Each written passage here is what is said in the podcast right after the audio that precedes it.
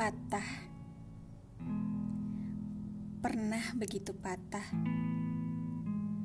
Delapan tahun yang begitu membekas kemudian seperti mimpi yang tiba-tiba hilang ketika terbangun keesokan harinya. Semua kata-kata dan ucapan yang pernah terucap seketika menghilang. Seolah hilang makna.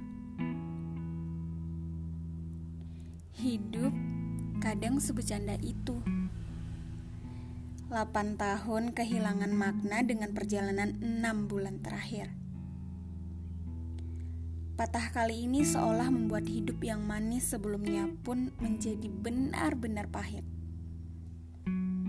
Rasa pahit itu pun berlangsung cukup lama.